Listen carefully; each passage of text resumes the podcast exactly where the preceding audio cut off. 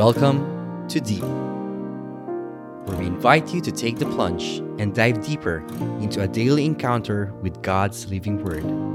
Journey with a collection of personal reflections of other souls as we all draw nearer and deeper to God's heart. Hello, brothers and sisters. Welcome to Deep. Today is another Sunshine Saturday.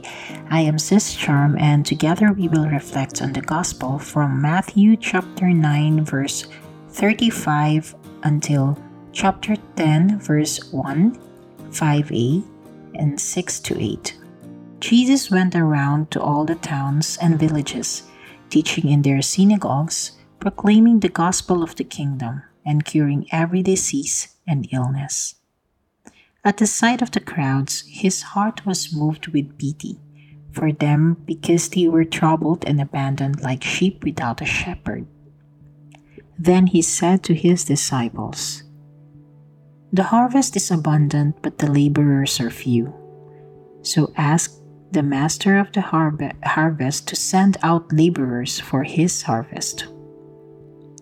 Then he summoned his twelve disciples and gave them authority over unclean spirits to drive them out and to cure every disease and every illness.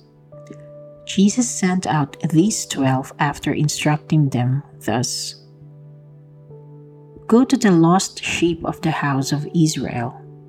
As you go, make this proclamation The kingdom of heaven is at hand.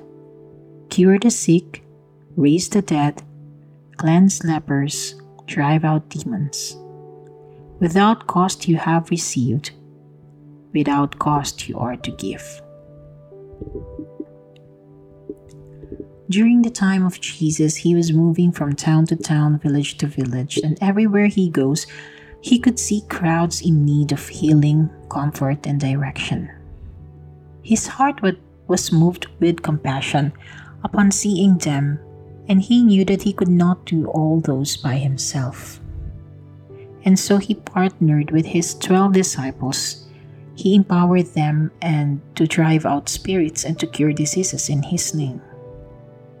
The gospel first showed us the heart of Jesus, a heart filled with compassion to those who are suffering.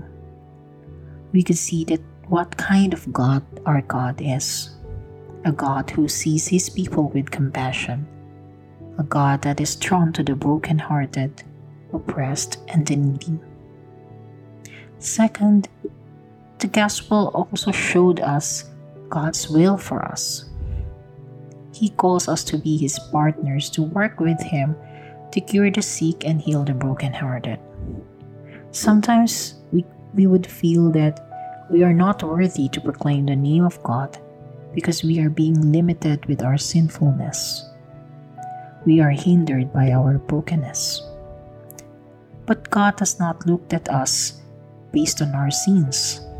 He looked at us with compassion and love.